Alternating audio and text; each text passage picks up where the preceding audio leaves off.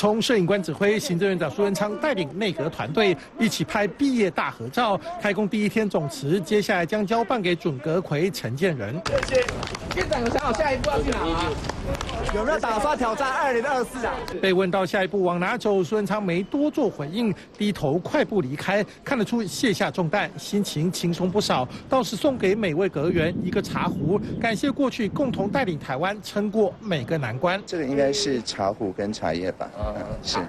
要能能够耐得住高温吗？我防疫五月的部分是不是都会来留留任？然后说实话，署长的这个部分的话还没有确认，诶，要等这样正式出缺，我们才可能来跟院方来讨论这个事情。防疫当头，卫福部长薛瑞元确定留任。至于防疫五月天，仍有待陈建仁征询卫福部新副手。接下来的准阁回陈建仁，新内阁一共新增九位首长，其中包含四位女。女性阁员二十九人留任，有关台湾安全的国安三剑客，国防部与外交部也都继续坚守岗位。任何一个学者专家，包含国内国外媒体啊，各方面，他们的发表言论我都予以尊重。我们国军建军备战的目的何在？就为了因应这些。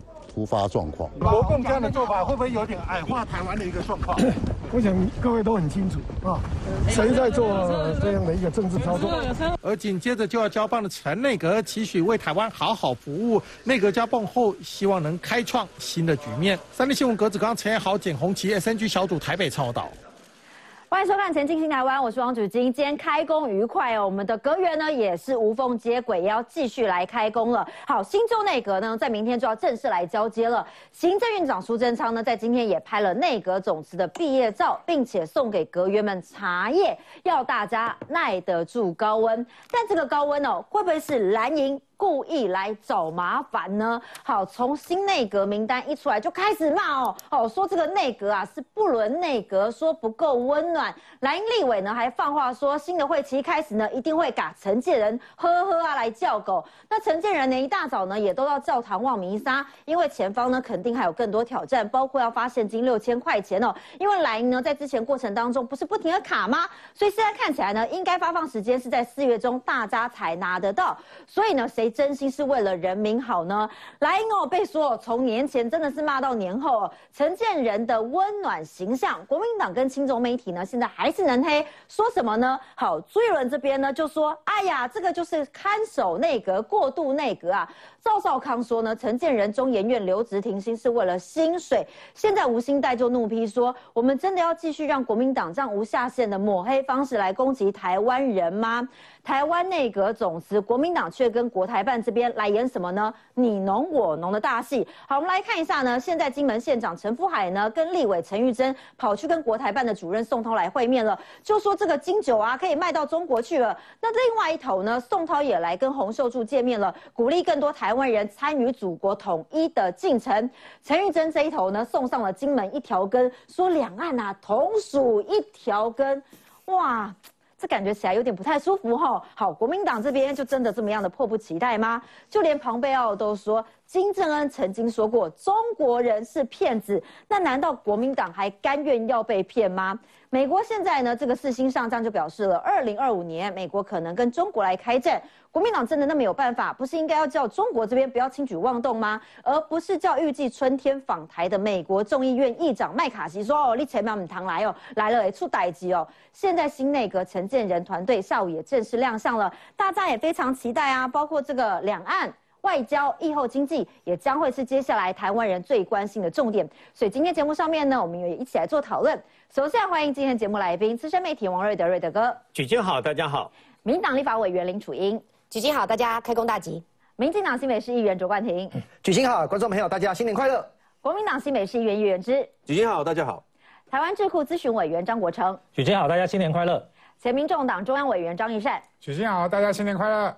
好，我们就来看一下这个新内阁、新气象、新内阁呢，稍后也会正式来亮相哦。但大家也说哦，蛮奇怪的哦，好像这国民党啊，对这个新内阁，很这个是看守内阁，哎，奇怪，这个两个说法不是蛮矛盾的吗？好，我们要请教一下瑞德哥，这个新内阁名单真的有国民党所说的那么样的不好吗？呃，事实上呢，那么新的这个内阁明天走马上任，嗯，那么全国很多的这个老百姓呢，对他们寄予厚望啊。虽然它的幅度没有想象中的大，不过呢，我相信这。这几几从这个这几天公布的这个内阁名单里面呢，还是有一些亮点呐。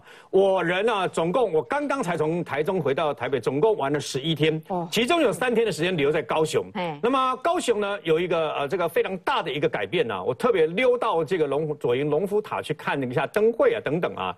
那么如果不是这个人，那么现在的高雄的灯会呢，不会有那么漂亮的灯会还在流于所谓的花会的过程当中。为什么这个人呢？那么就是新任的文化部长史哲啊，那么大家。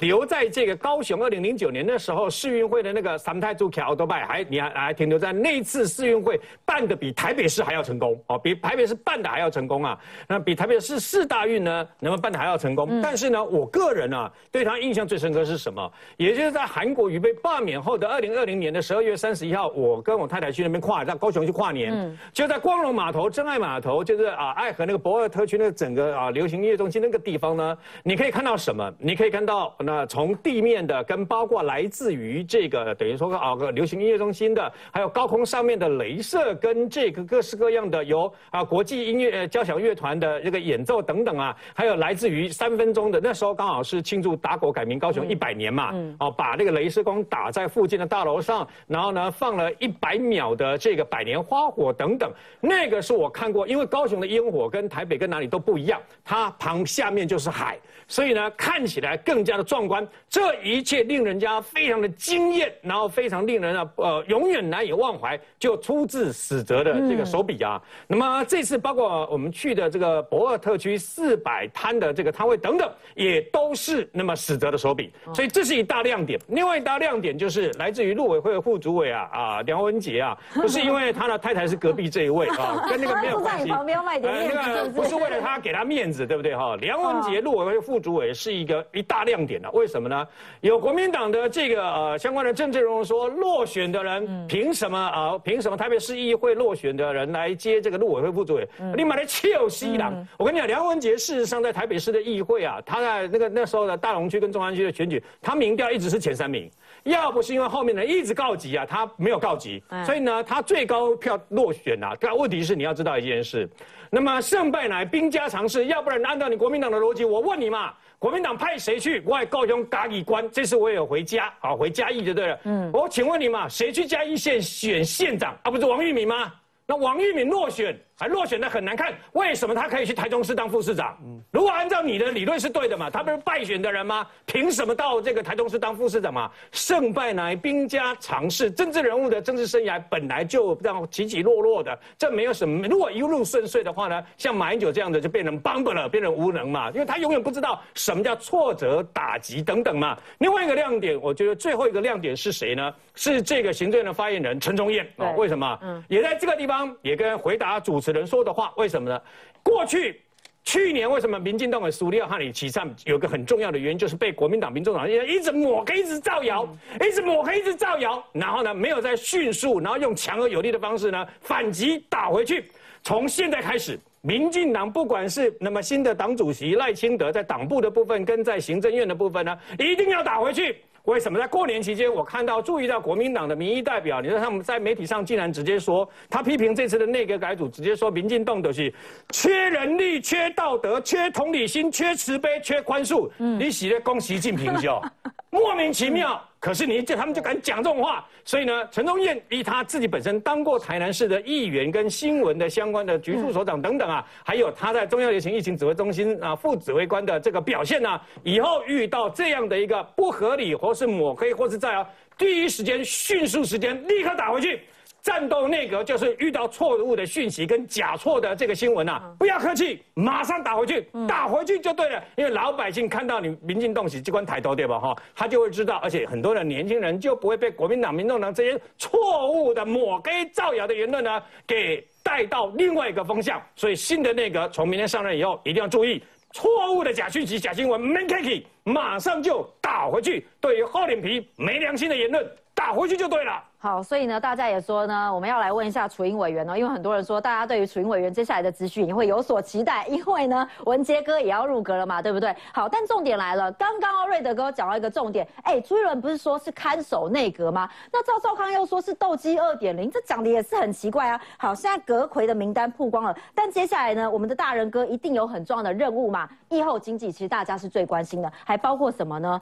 环境、社会韧性。今天台股也是开红盘的部分，大家也是很开心的。更重要的是，哎，六千块钱什么时候要发？承建人接手要处理了，接下来还有更多的挑战要开始了。呃，我想这一次的内阁哈，当然谢谢这个瑞德哥对于这个 文杰这个担任副主委的介绍。对。但事实上，我觉得这一次大家对于这次的内阁是有期待，而且我也觉得不只是刚刚呃瑞德哥所提到的亮点，包括其实在确定呃孙中昌院长要带领总辞的时候，呃我们几位女性立委也曾经在脸书说要求能够在女性阁员的部分要增加。那我们也看到了，包括这一次的财政部的部长是从这个呃所谓的部里面的系。统上来的那庄翠云，她是一直以来都是在所谓的国有财产局相关的系统上来的，是因为女性的这个呃政务官上来，那包括像呃海洋。呃，海海委会哈主委是我们的资深的立立委管碧玲，然后还有就是呃侨委会的主委哦，就是徐家清，也是从副主委升为主委。那很多人就讲啦，你怎么都是从副手升上来？那我觉得国民党啊，其实坦白说啦，他如果会给我们一句好话，那真的是太阳打从西边来了。嗯，所以他们讲我们说啊，什么呃看守内阁也好啦，斗鸡内阁这种所谓批评的言论哦，这是一定的。但是我们自己知道，我们选上来什么样的人。比如说，你今天找一个副手上来的，他跟你讲说，因为副手升上来没有新意。但是也就是因为这样，他们在这些部会其实是有历练的、有经验的，马上上手不是很好吗？然后在他们已经。哎，就是说，一定上手之后马上接轨，然后又维持了过去大家认为的要多有一点从基层上来的多一点女性等等。那这一次特别提到的，包括就是像呃大家很关注的，最重要其实是六千块这个拼拼现金到底什么时候可以拼出来哦？其实，在放年假之前，我就曾经讲过了，要按照这个进度跟脐程。大家可能都说阿丽的分级的分级呀，吼啊钱都留在钱这个所谓呃国库里面，到底要做什么用？我要告诉大家明。呃，不是只有民进党执政的时候守法，任何一个。政党来执政都是这样，你要发这个特别条例就要有法令，有法令就一定要先过特别条例，过了特别条例之后才能马上编预算。所以当然新内阁现在最重要的，可能他们的第一个民众真正有感跟关注的，确实是要加快脚步。但是我认为哦，就像瑞德哥刚刚说的一个非常重要的是，现在这个内阁，不管你是不是定位为战斗，是温柔是任性，我认为对于在野党的攻击要尽快的赶快说清楚。比如说像从昨天这两天确定是。呃，陈建仁要阻隔之后，就一直在讲说啊，你是不是呃月领双薪，坐领高薪，然后舍不得你在中研院的这个职权啊的薪水很高。我要跟大家讲，像这个部分，我就认为其实相关的这个单位，包括现在等一下下午可能要马上来公布内阁名单的发言人，嗯，好，包括或者是陈院长，你自己都要赶快告诉大家，那就是其实你从院士是一个借调，对，那借调的话，我把条例特别找出来给大家看，那就是。中研院的相关的人员，如果借调经院长许可借调到政府机关或国内外公司立大学、研究机构或财团法人，那么他在借调期间是留职停薪。哎，也就是说，没有所谓蓝营的名嘴或政治人物讲的坐领高薪，对，他就是拿院长的薪水。其实这件事大家都知道啊，很多的大学的教授、校长去做借调都知道，但是为什么要特别去抹黑呢？因为他就是要营造一个好像这个就是一个贪婪的，然后呃只是坐领高薪的。那这样的过程。我认为这个新内阁最重要的是要迅速的赶快回应，包括我们刚刚讲到的这个六千块，其成是什么，然后现在过程是怎么样，都应该赶快的让民众知道，拖不是真的在拖，而是程序要完备，不然的话，哎说发钱就发钱，那这个国库要怎么办？那至于说大家会想要问啦，这举金你刚刚也讲了啦，就是说我身为立法委员会不会质询这个梁文杰副主委？我要必须讲，不论是当媒体，又或者当民意代表，我觉得都是帮民众来做发声。那么该质询的，只要跟公众事务有关的，我身为媒体转战成民意代表，我从来不会在公众事务上面缺席。只要这件事情跟公众事务有关，我一定会质询，不管这个人是谁。啊，所以文杰哥被征询的时候，你满不在哦？他其实没有特别跟我讲哦，但是昨天下午接到电话，这个。呃，这个过程我因为其实我人不在他的旁边啦，对。对，所以也是媒体告诉我的，然后还是媒体告诉你才知道，因为我昨天刚好想说过一个年嘛，要开工了，去换一下发型，染个头发，结果电话如雪片般飞来，我想说到底发生什么事情？原来是你比媒体还晚知道，对，媒体独家已经先出来了，对，好，反正你看哦，就是大人哥就已经这么样暖心了嘛，那其实国民党是为了黑也还是要黑嘛，好，请教一下冠廷哦，因为你看哦，这个新任九个阁魁里面四名是女性的。其实这一次女性阁员蛮大部分，而且重点是终身带入阁。那包括国民党这边有讲说啊，你看啊，你可以酸北调，你看酸美雕入阁，永远都有你们的位置越来越高。这样讲对吗？好，你看哦，里面这一次呢，除了林佑昌内的里面说是内政部长之外呢，这一回高层内定他出任内政部长之外呢，新阁魁名单当中呢，包括郑文灿、包括林佳龙三个人，除了当过地方首长之外，行政经验很丰富，而且担任过重要的党职。那国民党这边又说啊，你们要换汤不换药啊，干死啊呢？举清，我先讲哦，其实这两天赵少康的批评很大力啊，我先回应一下，赵少康先生他讲的最重要一个重点是说，陈建仁所组的内阁团队不够温暖。我一看到的时候，我想了一下，当你要批评一个团队或一个人不够温暖，代表什么意思？你找不到其他东西批评。对，就你讲一个人或一个团队不够温暖，哎，代表好像找不到什么真的可以骂。第二波开始了吗？戒掉这边就出来。对对对对对对，所以我第一个要讲啊，就是说不够温暖，我觉得这算是对于这个那个团队很高度的肯定了哈。你只能这样肯定哦，你算肯定。对对对。那第二个部分哦，我要提一下，就是说国民党现在的思维啦，举金你刚才提的，就是他们现在一直在。设一个标签，就是说，哦，你你不论是浮选别人，或者是交棒不成功，或者是你自己选举失败的人，你只要进到内阁团队去服务，哇，你就是变成败选大联盟。我说这这是国民党很努力想要灌输台湾的一个观念，嗯，叫做失败主义。嗯，我说真的，我可以很斩钉截铁讲，国民党就是在灌输失败主义。国民党这失败主义从哪里来？其实从四年多前苏贞昌院长担任院长的时候，这个所谓的。败选者联盟就一直如影随形，跟着民进党政府。可是我先讲实务上，我们回头看过去这四年来，苏贞昌院长内阁的满意度是有史以来维持高档最长的一个内阁团队。所以虽然说四年过后阶段性任务完成，哎，现在卸任了，新的团队要上任。可是如果回头看四年前，当时他们批评苏贞昌院长的团队，其实是要还给苏贞昌院长跟他团队一个公道的。那为什么我讲说国民党这是在灌输一个失败主义？这个失败主义就是说，跟大家讲一个观念：如果你今天选输，或者是你一时的失败，你就是包起来洗洗睡，回家睡觉就好。我说真的，谁最希望你这样做？你的敌人最希望你这样做，因为你只要跌倒，你就不用爬起来。就是如果以这个逻辑通的话，国民党当年被共产党在中国歼灭，也不应该在台湾重新东山再起，重新的执政，重新的获得人民的信赖，也还有民主程序过程之后，重新的重返执政。如果刚刚我们要讲说任何一个单一的人，国民党这我不要去点名，可是你看哦，这一次国民党在地方选举当中，多少的议员落选之后，后来进到市府里面去当机要，去当政务官，县市首长的层次，多少人是县市首长没有选上，后来无论在党职，或者是直接到县市政府里面直接去当副市长以上，我们看到一堆人，刚刚也提到王玉敏等等，这些人我一个一个列出来，我历史都可以列出来，可是我就不要点名，为什么？因为每一个人。都有在他的人生的过程当中成功或失败，关键的是你有没有汲取之前的教训，然后把握机会，好好的在政治上就是为人民服务。可是国民党先要告诉大家是什么？就是跟大家讲说，你只要一时的跌倒，你什么事都不要做，然后直接扣一个说，哦，你就败选者联盟。我要跟大家说，我真的语重心长的讲，所有人的选举就是一时的，因为每个人都有起有落。可是关键是。你现在怎么样感动人民？我认为现这一次的内阁是很多亮点的。刚刚瑞德哥跟楚英姐讲了很多，我再提两个人就好。一个是包含郑文灿担任副院长，这象征意义不是文灿副院长一个人，像林佳龙当总统秘书长不是他们一个人，嗯，是台湾一个世代五六年级生所谓的中生代学运世代正式的接棒。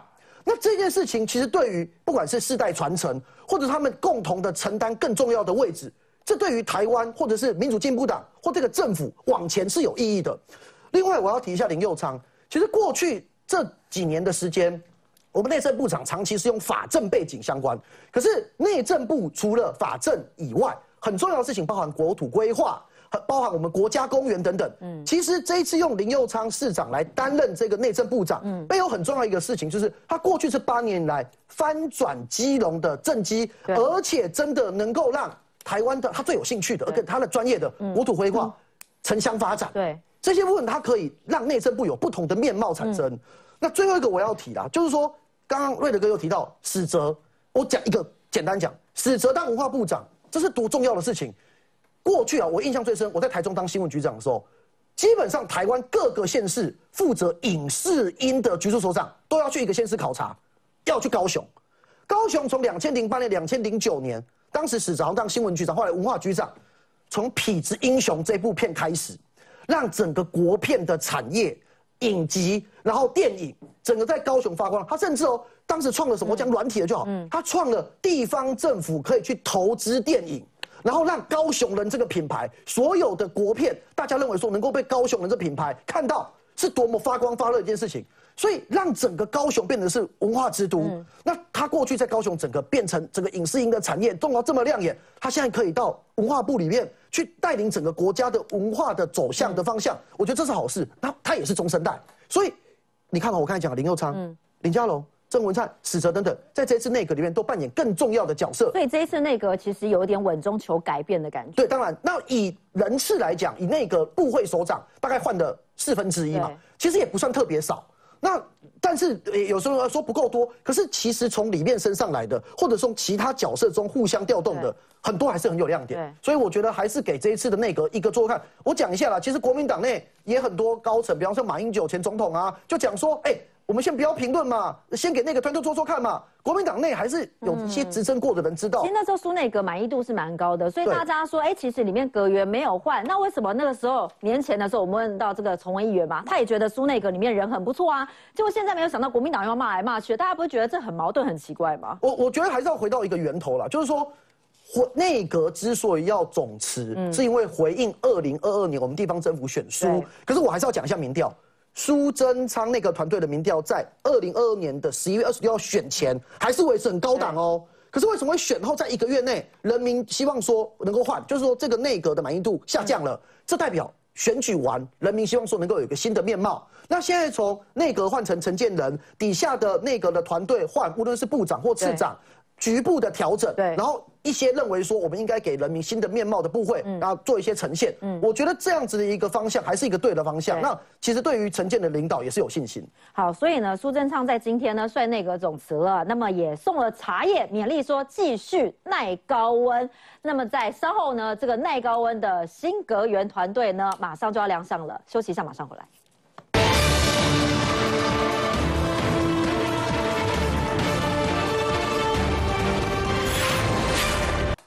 好，我们新年呢要开启新局，我们是来看一下这个新内阁会开启什么样的新格局呢？一起来看。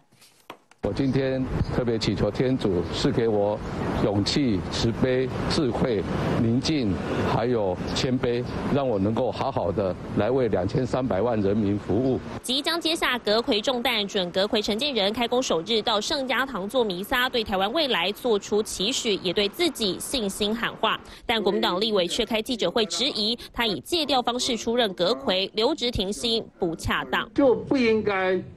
太眷恋这个职位的报酬或者薪水，非常的不恰当。他来担任行政院长，也是总统有跟他多次会几次会面之后，他才答应的。研究工作，我相信陈建仁院长不会因为他担任行政院长就失去兴趣。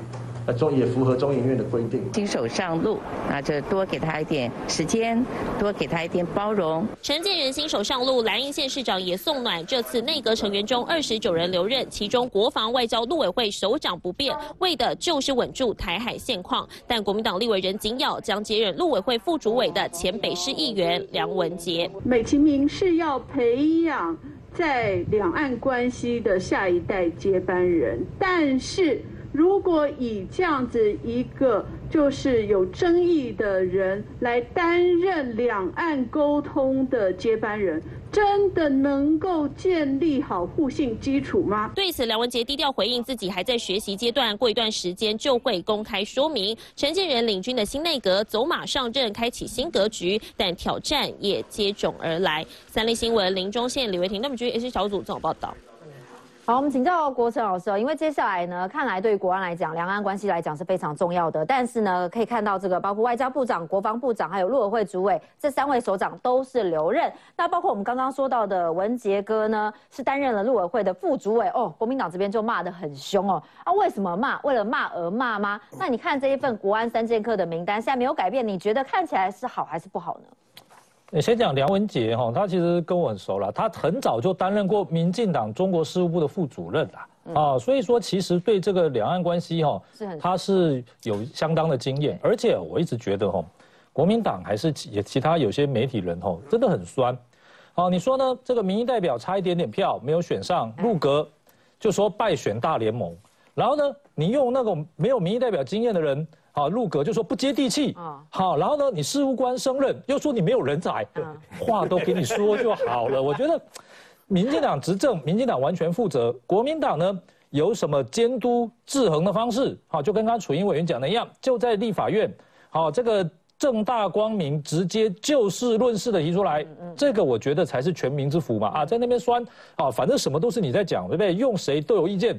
啊，用新人说没有经验，对，用旧人说没有人才，啊，这个不行啦。而且实际上，国民党在执政的时候，也是常常用这种啊，在这个选举失利的人士哈，转战其他县市来服务，这有什么稀奇？这很正常啊，对不对？朱立伦总统也败选过啊，对不对？这有什么稀奇？但我觉得像这些哈，哪一个政党执政，好就事论事去负责，而不是说啊你败选就不适当，还是说你什么啊这个经验不足？我认为这个都是。有许许多多哈，啊，不需要这么酸哦，可以就事论事的地方。那至于说呢，刚才讲到这个国安首长哈，我们现在看到啊，啊，这个很清楚嘛，啊，这个外交部长吴部长吴钊燮留任，然后国防部长邱国正留任，然后陆委会主委邱泰山留任。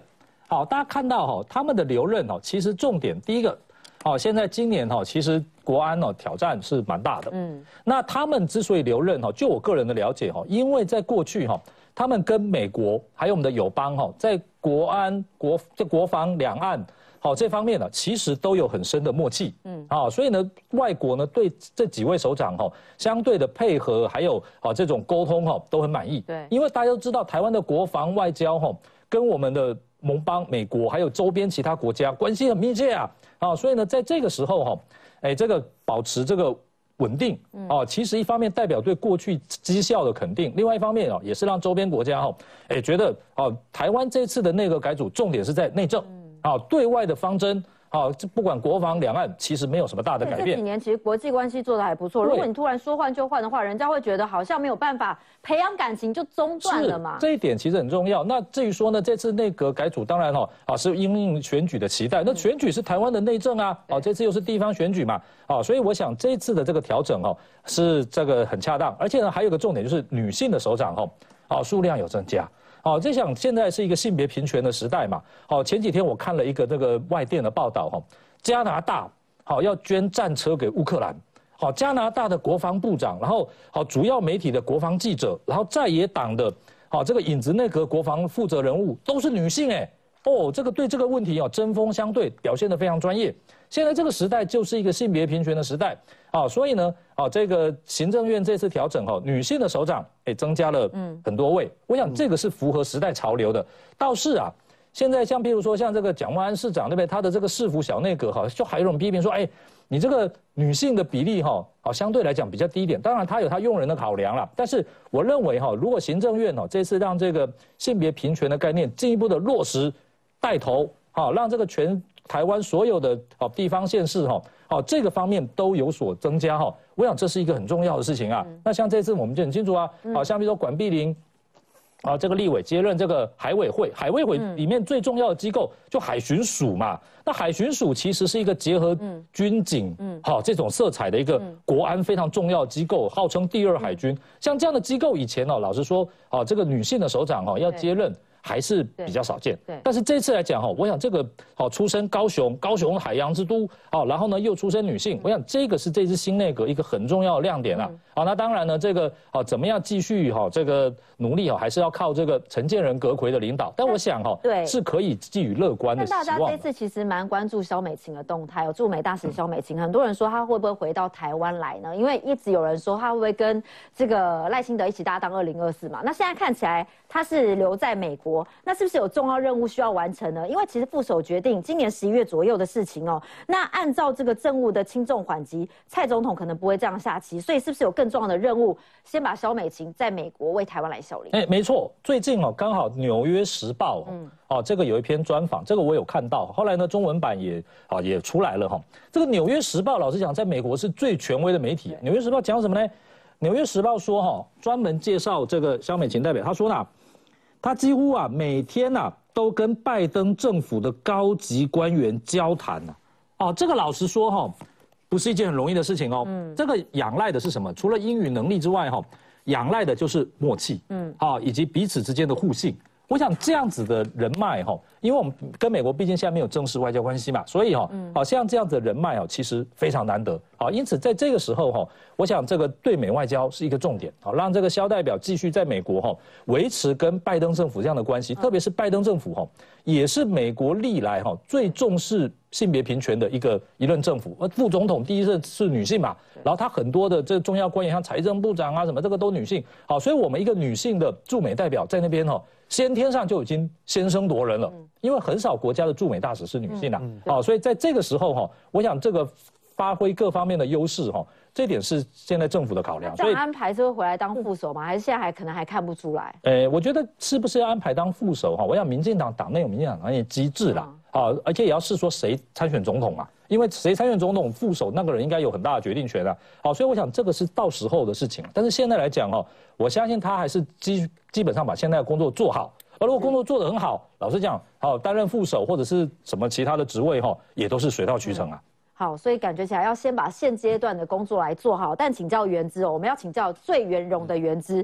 这个辛格奎呢就被批说不够温暖。那请教一下原资，怎么样才叫温暖呢？哎，我先讲一下哦。其实我觉得这个内阁啊，我把坦白说，本来看那个名单没什么亮点，后来发现有个亮点，梁文杰啦。嗯，这不是因为林楚英在的关系，是因为 其实我觉得他，因为他非常懂美国。那现在两岸关系其实美国的因素就是蛮重。嗯，有一次我刚才一上节目，我觉得他有大局观呢。就比如说有人提到，就是说是不是有人华府有人在运作蔡英文总统去华府？那他这边就有提，他就讲说，其实现在蔡英文去不去华府，其实跟李登辉那个时代就不一样。我觉得他能够讲出这样子一句话，代表说，我觉得他是很有大局观。嗯，所以其实梁文杰，我觉得是真的是蛮适合。所以是打枪谢依凤喽？他谢依凤说什么？他说他不是任啊。那那我因为我刚刚没有认真听他讲。那那第二个，我觉得为什么为什么大我国民党会讲说他一些人不够温暖？嗯，是因为他们标榜是温暖那个，是因为他标榜温暖那个，所以大家才会说哦，你说温暖，可是我感觉没有很温暖嘛，是在回应他嘛。譬如说，我觉得温暖是怎样？像陈那个陈其迈，后来他就改，他以前龇牙咧嘴嘛，说我是你爸爸嘛，后来就改改改叫暖男嘛。那暖男就是你讲话。要客气，让人家感觉很和煦，可以很喜欢跟你在一起。可是像什么陈吉仲啊、薛瑞元，这都很喜欢呛人啊。像薛瑞元之有一次来呛人说：“你不知道你惹是谁是不是？我没有来输跟你输赢，就是讲话好像都到打架一样。”然后那个陈吉仲也是啊，就是讲话都是好像跟他跟跟他打架一样，就没暖嘛。我是觉得不够暖呐。然后第三个，我觉得这个。其实我们会希望说这个内阁就是就好好做了也是 OK，可是既然说要回应民意的话，有这个幅度我真的觉得有点小了。因为像之前台湾民意基金会在一月十七号最新的一个民调，都讲说希望全面改组是有二七点九，大幅改组是二十二，加起来几乎就是一半希望是大幅改组。可是这一次很多重要部会都还是一样留任，比如像陈吉仲，比如说像黄美花，比如说像薛瑞元，这些这几个人在。在过年前，那时候大家都很期待，他们都是都是前几名，就希望被换掉。他们应该要换掉，就对。我觉得陈，特别是我觉得陈吉仲最喜欢报告。你看，你看那时候陈吉仲在当副主委的时候，那那时候反正是赖清德当当院长，好，陈吉陈吉仲跟那个当时的主委说：“我跟你共进退。”结果呢，人家退了，他进了。然后这一次呢，他不是跟苏贞昌讲说一起回屏东去务农，对不对？因为他他继续留任。然后他是欺骗你的感情吗？为什么？我觉得你要骗而且而且最重点是他，我觉得他也没有把农业弄弄好，就是都都是用补贴的，然后很多东西涨价，面包涨价，人家问他，然后他说面包涨价你不会吃炒面哦，就是说他他让人家感觉说真的没有把农业做好，所以。没有趁这个时候把一些真的我们大家感觉民意民意反映的比较不适任的换掉，我是觉得有点可惜啊。哦，所以你会对觉得那现在最呛会不会是朱立伦呢？因为朱立伦现在酸陈建仁说是看守内阁，我说准备要交班给国民党了，感觉起来朱立伦现在讲的比你刚刚口中讲的那些人还要呛。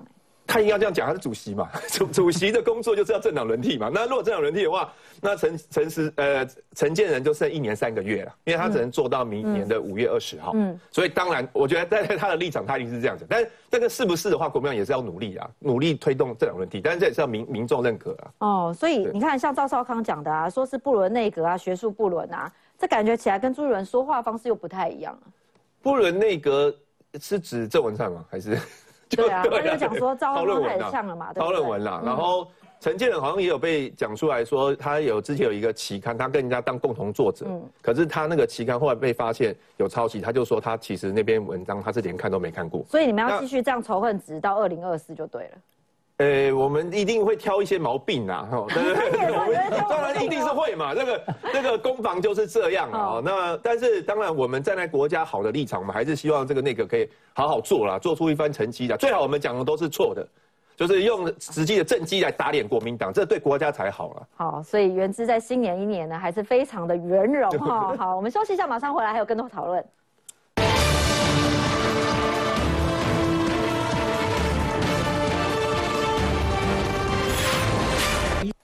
好，那么新内阁名单曝光，可以看到国民党非常的呛，谁先呛呢？赵少康先来呛，再来朱一伦也跟着来呛。我们要请教一三哥，开工就呛爆了，这个是中时新闻网帮朱一伦下的标，就酸陈建仁啊，是看守内阁啊什么之类的。好，那赵少康这边讲什么呢？说陈建仁恋战啦，爱钱啦，然后陈建仁呢要当最大的官呐，又舍不得放弃高薪啊。说蔡英文呢组了不伦内阁啊，郑文灿啊学术不伦啊，陈建仁啊商业不伦啊，真的有这么不伦吗？看这个标是蛮耸动的哦。好，但是你看哦，赵少康里面说什么借调程序，说陈建仁没有完成借调手续哦，蔡总统破例。对外宣布人事案，没有把中研院放在眼里，说陈建仁呢恋战说中研院的钱呐、所以呢说卸任之后呢还可以回并当研究员，为了高薪，金价喜阿内吗？他们两个是为了选总统吧？哦他们现在已经开始，国民党已经开始进入了国民党的总统初选了。朱立伦跟赵少康，他们希望办一场初选，把侯友宜排除出去嘛，这是他们目的。目的就是为了啊骂民进党，谁骂的越大声，谁能骂的越痛快。啊，那些深蓝的就会集聚，集聚了之后，他们的民调就会上升啊。这个是他们党内的斗争衍生到所谓的内阁的改组上面去啊。但是我要提醒朱立伦啦，你身为一个在野党最大的呃党主席，你你身为党主席，有些宪政的规则你要懂。宪政的规则说，所谓的看守内阁是指选举完之后，对你如果败选了，要换呃政权要轮替了，那个时间的所谓的交接期才叫做看守内阁。目前他民进党并没有这个情况啊，目前中央还是民进党执政，他只是换阁回，它并不是一个进入一个看守阶段。所以所谓看守内阁是完全不懂得宪政逻辑运作下的情况。同样的，赵少康也是一样，所谓的宪政逻辑是你必须是在。啊，新任呃就任阁魁辞职之后，你总统命任命新任的呃阁魁，就是陈建仁，他才开可以开始组阁的工作。我们不要忘记了，谢呃所谓苏贞昌呃院长是在过年前才辞掉他的院长职务的，这时候蔡英文才可以任命陈建仁。啊，任命陈建仁的时候，那时候过年了，中间的时候他怎么去请假了？他怎么哦去办理所谓的呃学校的所谓的呃请假的程序或者借调的程序？因为学校也在放假，大家都放十天啊，大家都在家里吃苦一直，吃得很快乐啊，根本没有时间去办理这些事情。总但是总统，但是宪政的规则就规定，总统要在这个期间，因为二月一号又要面对立法院的质询，所以你在二月一号之前要所谓的阻隔完成，所以你阻隔的时间就落在这个过年的。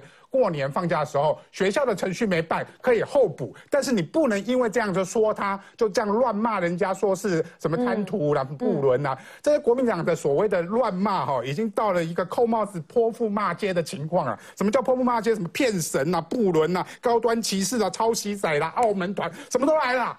好，就为了网络的声量，不断的扣这些新内阁的这些帽子，这是国民党的骂人的第一步。还有骂人是不是怎么骂的？而且他们的双标哦，什么叫双标？他们说基隆市的人口不到三十万，那个林佑昌凭什么资格当内政部部长？我真的很想说，哎，那个谢谢国良，你要不要出来讲一下话？你给人人红跨北屁呢？你基隆人被人家看不起的时候，结结果还是你们的立委啊，那个出来讲的。结果你作为身为基隆市长，你一句话都不帮基隆人讲讲一下话。那我要讲的是说，这一次内阁的改组其实是一个短暂性，我又要三天。只有三天就已经完成四分之一的改组，它是在稳定中求变化，求变化源之后可能会有些许的微调，而且陆续会微调。因为二月一号就要面对立法院。第二个是领导风格的改变，他从苏贞昌的冲冲冲到所谓的温暖。国民党如果觉得不温暖，可能这几天气温太太低了吧？哈，他们可能穿衣服没有穿太多，所以才觉得冷吧？哈，但是我要讲说，陈建仁。在柯文哲这么酸言酸语的党主席底下，都说他是一个人和很好的。的长辈，因为陈建仁曾经当过他的老师辈，在一届里面是他的老师辈，所以他连柯文哲都不敢骂陈建仁，而说而且说他是人和很好的院长。但国民党现在骂很凶哎。对，因为国民党开始要进入总统大选的初选了，那那剩下那些要骂的那些立法院的立委，都是要准备，可能叶元之不想选立委吧，我不知道叶元之要不要选立委。这些所有在骂的，没有，要不然他那么圆融。这这些所有要再骂的立委，都是接下来他们面对内部的竞争要选。立委的目的，骂很凶嘛？对，所以他们为了要选立委情况下，他们继续有内部的竞争，所以必须冲他们的声量来骂的一个状况。所以这一次的内阁改组，我觉得是一个稳定中求改变。重点是，我觉得有很多的亮点了哈，包含梁文杰，这个他是我同学，我一定要讲一下。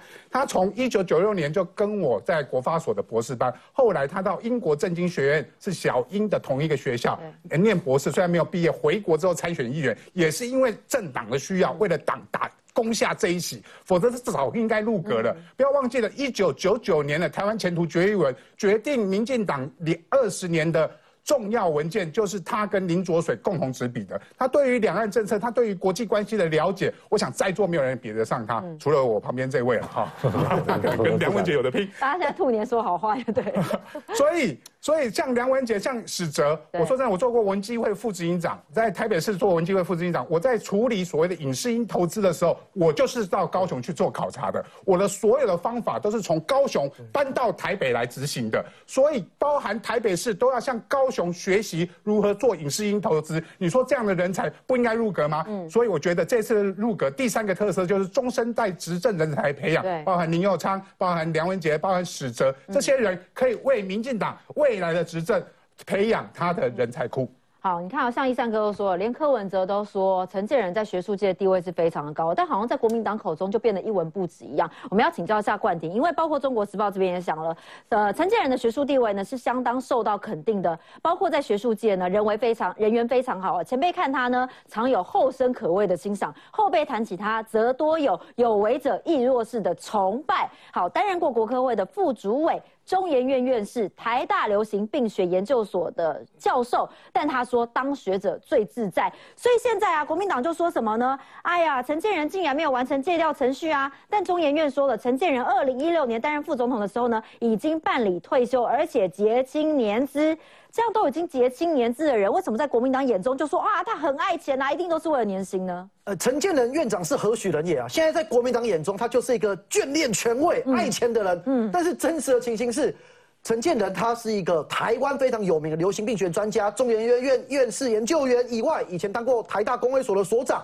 最重要的事情，他对台湾的贡献，他在两千零三年临危受命，接下当时的卫生署署长。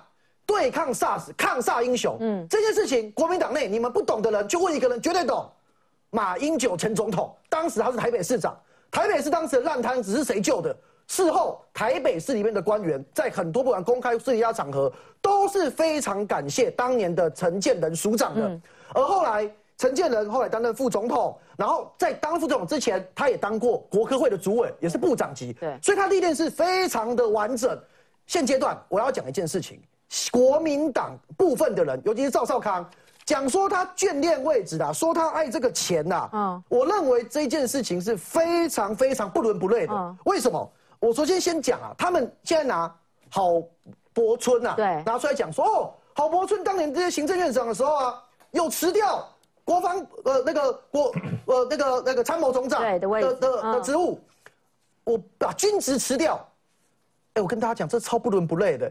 当年是什么情形？当年是整个台湾的民间对于军人可能掌握行政权是多么的恐慌跟恐惧，怕一件事情，怕军人干政，嗯，怕有一天军人不服从文人部长，怕有一天军人不服从民众投票或国大投出来的总统，所以当时发生什么情形？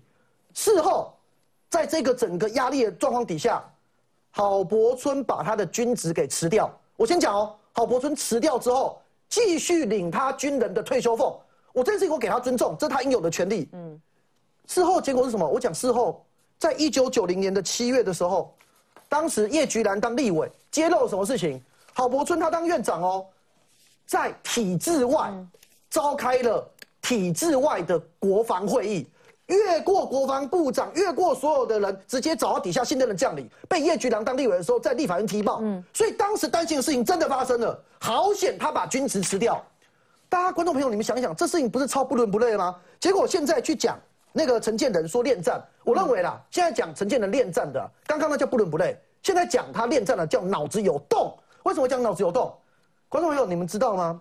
陈建仁副总统在二零二零年卸任到现在。四年的时间，他可以从国家领走的副总统的退休的礼遇，大家知道多少钱吗？我帮大家算一下好不好？每个月可以领十八万，嗯，的自己的礼遇金。他的办公室第一年可以四百万，第二年三百五十万，第三年三百万，第四年两百五十万，总共四百，总共加起来，我只要讲总额就好，这些全部加起来，嗯，四年两千三百万，陈建能放弃。你还说他眷恋，说他贪这个钱，我认为是非常不公平的事情。好，我补充一下。好，所以两千万放弃了，还叫他爱钱吗？我们先休息一下，马上回来。